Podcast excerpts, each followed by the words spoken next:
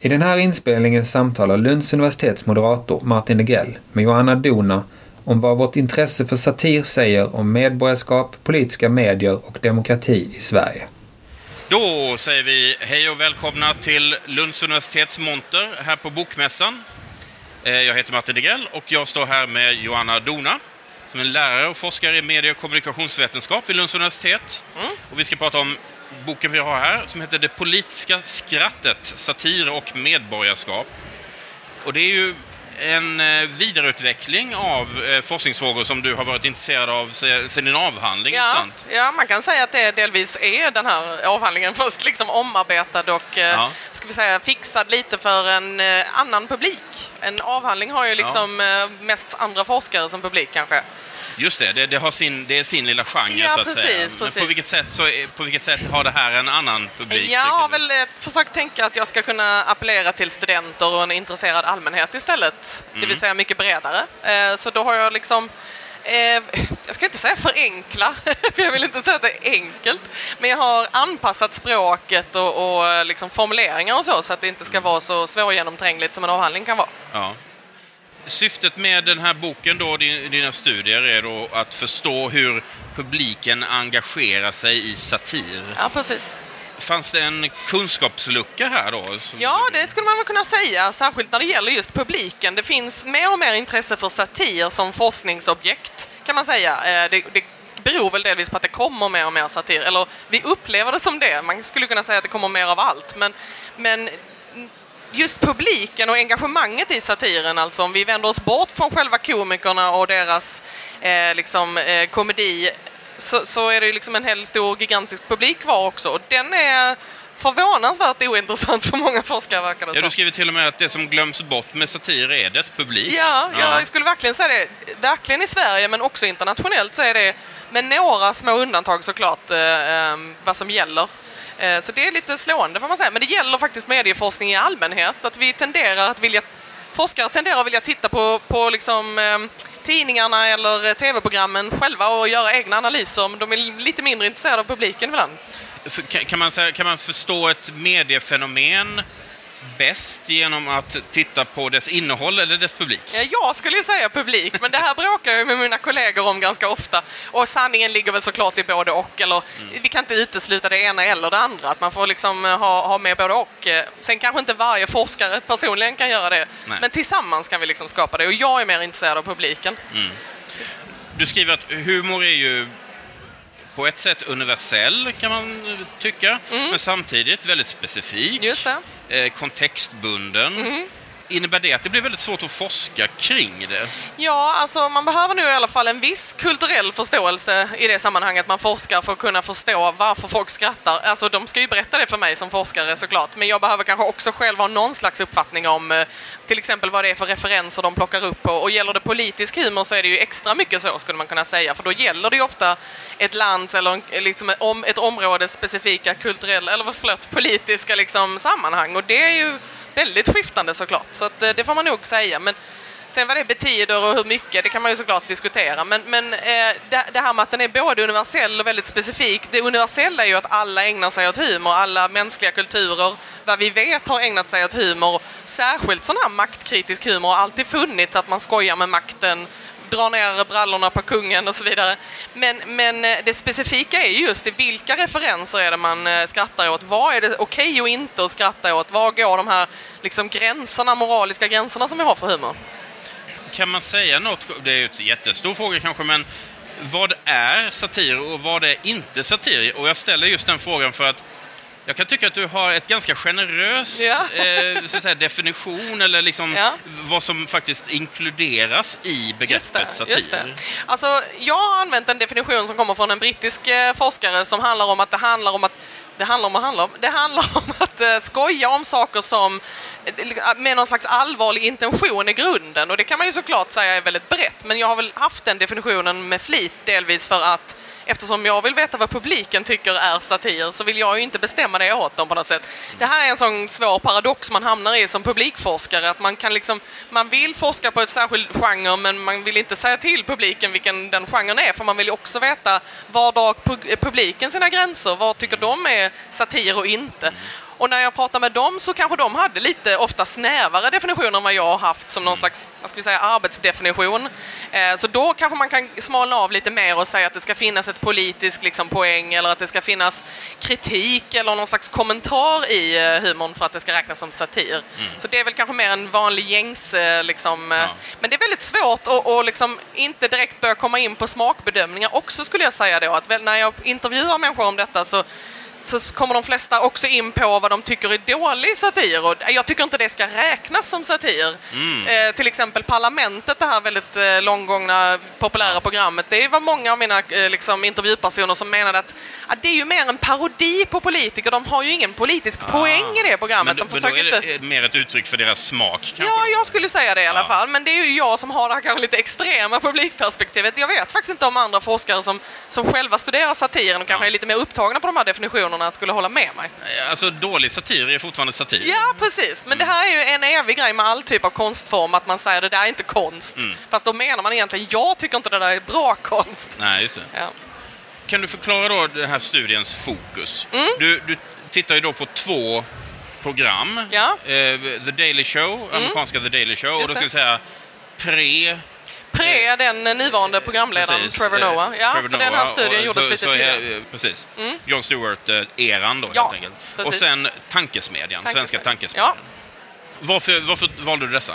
Jag valde dem för att de var väldigt populära vid tiden. Jag gjorde pilotintervjuer och frågade folk lite öppnare vad de tittade och lyssnade på. Då var det de som kom fram oftast. Och så vill jag ha ett internationellt exempel och så vill jag ha ett, radio, eller ett svenskt exempel och så vill jag också blanda radio och TV. Mm. Så då blev det dem. Jag hade kunnat välja något annat. Jag har ju liksom inte studerat de programmen, apropå vad vi precis pratade om. Så att egentligen är det ju mer ett sätt att rekrytera intervjupersoner som jag har använt. Liksom. Ja. Är, tillhör du eh, Tankesmedjans publik? Tittar du på Tankesmedjan ofta? Eller lyssnar, förlåt. eh, då vill jag gärna intervjua dig. Men, men jag har liksom inte själv studerat dem så mycket, utan jag har ju lyssnat på hur de pratar om dem. Sen kom det ju ändå upp andra liksom, exempel på satir i intervjuer och så. Det var inte så att jag stoppade så de pratade om ståuppare som Magnus Bettner till exempel. Det kom många andra program upp. Det var ju då Parlamentet nämndes också flera gånger. Mm. Och eh, andra exempel både i svenska och internationella sammanhang kan man säga. Den här kanske lite fördomsfulla eh, idén man ibland kan få eller stöta på det här med att liksom, folk som är intresserade av politisk satir, de använder, de använder satiren som en primär nyhetskälla. Så att istället för att jag läser New York Times så läser jag The Onion istället. Ja. Och så får jag liksom en, en otroligt skev bild, ja. men som innehåller någon form av sanning ja, ändå. Just det. Eh, alltså, är det där bara en, en föreställning? Eller? Ja, jag skulle säga att det där är lite överdrivet. Ja. Det finns ju såklart enskilda personer som verkligen bara håller sig till det humoristiska. Men mina intervjuer visar ganska mycket att du kan ju liksom inte riktigt uppskatta humorn i satiren om du inte också har lite koll på politik, nyhetsflöde och sådana saker. Så de flesta var ju ganska ordentliga nyhetskonsumenter skulle jag faktiskt säga eh, i min studie. Nu har ju inte jag gjort en kvantitativ studie, mm. men när det görs kvantitativa studier så är det också det som visas i andra länder. Inte så beforskat i Sverige dock ska jag säga. Men däremot så ser man att nyhetsanvändningen går ner eh, bland unga, eh, alltså traditionell nyhetsanvändning och det är väl ett en anledning till att det här har blivit en farhåga skulle man kunna säga. Att man ser att ungdomar tittar mindre på Aktuellt och Rapport, lyssnar mindre på Ekot och då oroar man sig, vart tar de vägen? Är det bara underhållning? Mm. Men jag skulle säga att det finns ju säkert de som undviker nyheter helt. Det finns till och med forskning på det som kallas för nyhetsundvikare. Men de är ju inte heller intresserade av satir. Nej. För de, då tittar de ju på annan underhållning. Liksom. Det finns så hur mycket annan underhållning som helst att välja på. Eh, publikens relation då, deras relation till satiren, finns en Alltså finns det också en sån här föreställning om hur lättpåverkade de är av... Ja, absolut. Alltså det, det hör ju till alla typer av medier skulle jag säga att när det kommer något nytt eller något som verkar vara nytt eller något som verkar växa som eh, hårdrock på 70-80-talet eller videovåldet som vi älskar att referera till så kan det skrämma upp folk lite. Vad är det här? Vad kommer det innebära att det här är så himla populärt? Det är liksom eh, Eh, en legitim kanske oro, men, men ibland leder det väl lite till den här typen av moralpanik som jag var på väg åt där med, med jämförelsen med videovåld. Att, att man som sagt får för sig att, att det, det skapar någon slags distanserad eh, så flinande medborgare som inte är särskilt intresserade egentligen eller har en ohälsosam distans till politiken, inte tar den på allvar riktigt. Men överskattar vi då satirens verkan? Ja, det tror jag säkert händer på andra hållet såklart.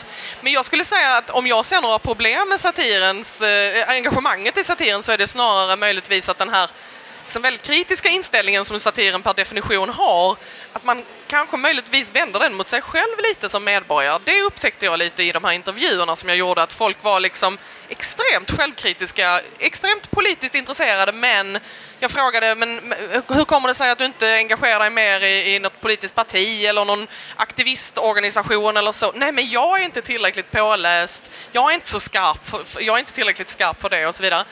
Medan jag som forskare på medborgarskap skulle verkligen säga att de absolut, det är klart att de per, per definition klarar det. Liksom. Mm. Det är ju det som är demokrati, att så många som möjligt, så många som vill ska kunna engagera sig.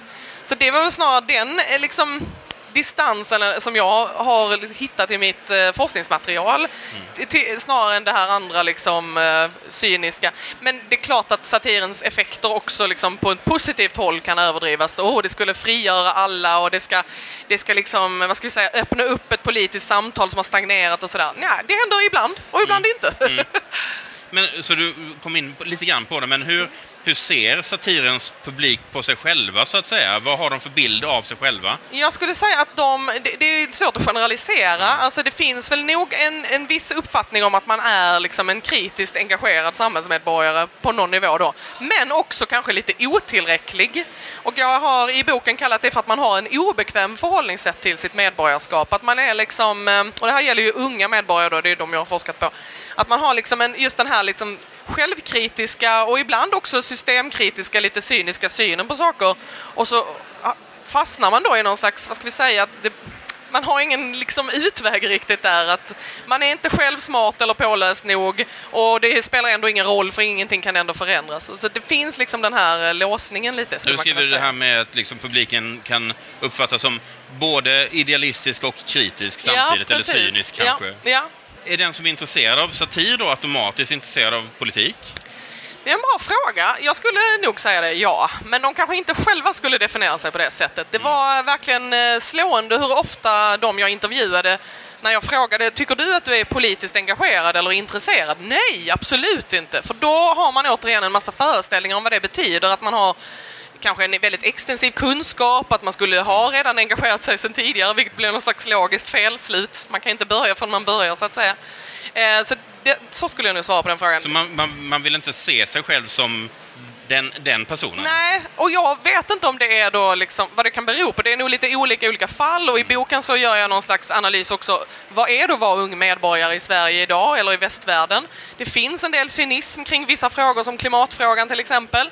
Det finns liksom inte att man är oengagerad, jag vill verkligen inte säga det, men att man undrar lite över sina möjligheter att skapa förändring helt enkelt. Mm. Och då blir kanske satiren någon slags plåster eller eh, tröst i det.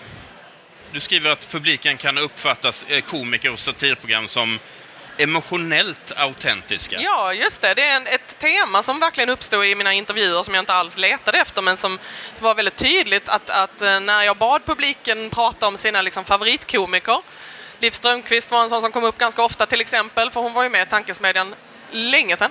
Eh, då, då pratar man väldigt mycket om att man upplevde att de var liksom väldigt ärliga och emotionellt autentiska i relation till det politiska. Till exempel genom att uttrycka frustration över att en viss politisk fråga aldrig förändras eller liksom att man hittade någon slags emotionell spegling och identifikation i de här komikerna som man ju inte riktigt kan få på samma sätt hos eh, ja, men, nyhetsuppläsare eller politiska journalister. Ibland kan ju de ha såklart ett väldigt starkt patos. Mm. Eh, människor kan vara väldigt känslosamma så. Men det här lite, eh, vad ska vi säga, emotionella, regelbundet emotionella men också skrattande typer. Jag tror det var någonting som kanske var mer bekvämt för många av de här unga medborgarna hur relaterar det till, liksom, alltså, ser man då satiren som någon sorts Eh, man parodierar, man satiriserar. Eh, blir det någon sorts högre sanning då? Alltså, i, alltså det här, här överdriver mm. vi någonting ja. och gör något ja. som egentligen då faktamässigt kanske är fel. Ja, precis. Men det, det, det träffar ja. en, det hits a nerve. Ja, precis. Man skulle kunna jämföra med poesi på det sättet. Eh, absolut så var det flera av mina intervjupersoner som pratade om det.